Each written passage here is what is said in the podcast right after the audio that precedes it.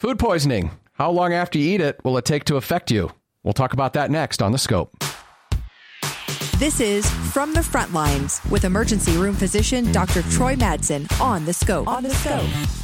All right, you're at a barbecue or a party or something and you, you ate a little something and, and now you're kind of wondering, well, man, maybe that chip dip was out a little too long. You're worried that you're going to get food poisoning. How long is it going to take until you actually know whether or not you did? Dr. Troy Madsen's an emergency room physician at University of Utah Healthcare. Food poisoning, how long after you eat something will it take to affect you?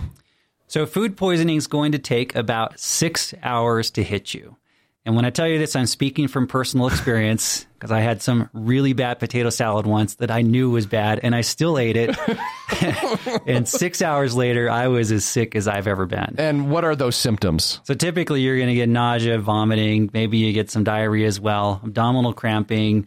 You might hurt all over. You might have a headache with it as well. But typically, it's going to be those stomach, those GI symptoms, just lots and lots of vomiting is your body's reacting to that bacteria that are in the food that made you sick. So, about six hours normally. Does it vary from bacteria to bacteria? It does, but the most common one we see is Staph aureus, which affects things like potato salad, mayonnaise based sorts of foods.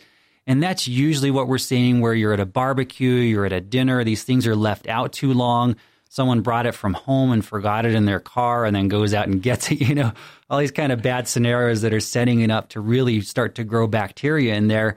And so most of the time it's six hours. All right. And how does it automatically cause symptoms if you eat something that could be potentially bad, or do some people just react differently?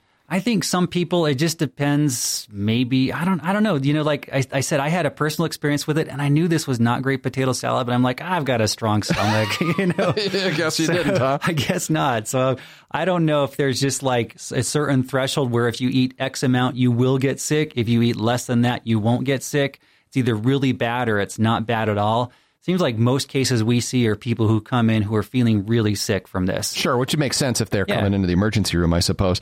So if some sort of food poisoning or something I believe to be food poisoning hits, you know, it's the six hours later after I ate something, maybe it was even at a restaurant, mm-hmm. should I automatically be worried or will my body kind of take care of it? Your body should take care of it. You know, if you've got other illnesses like kidney disease, heart problems, issues with dehydration, then I'd be more concerned because you're going to lose a lot of fluid. But if you're otherwise healthy and you think you can get through it, it's going to probably last six to 12 hours and then you should feel better. You may want to go to the ER if you need to get some fluids, need to get some medication for nausea and vomiting just to get through it. But the reality is, most people are going to get through it okay. They're going to feel pretty crummy, but come out of it feeling weak, but feeling all right after 12 hours. Would an urgent care be able to help you with those things, an IV and uh, medication?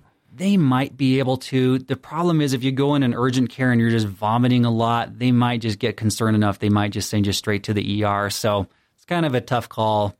Your doctor also might be able to call in a medication for you, some nausea medication, and maybe someone could pick it up for you. Because if you can just get that stuff in your system, you should be able to get through it okay. Gotcha.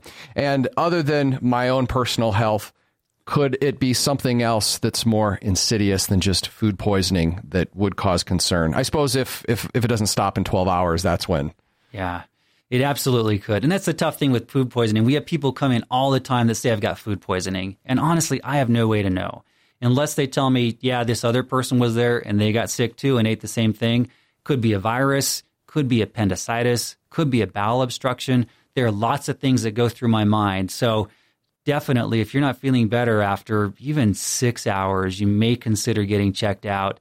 And if you're having lots of abdominal pain, bloating in your abdomen, like your abdomen just feels like it's really distended, like it's sticking out, or you're really tender in the right lower side of your abdomen, those are all things that might suggest something else going on. Have a question about a medical procedure? Want to learn more about a health condition? With over 2,000 interviews with our physicians and specialists, there's a pretty good chance you'll find what you want to know.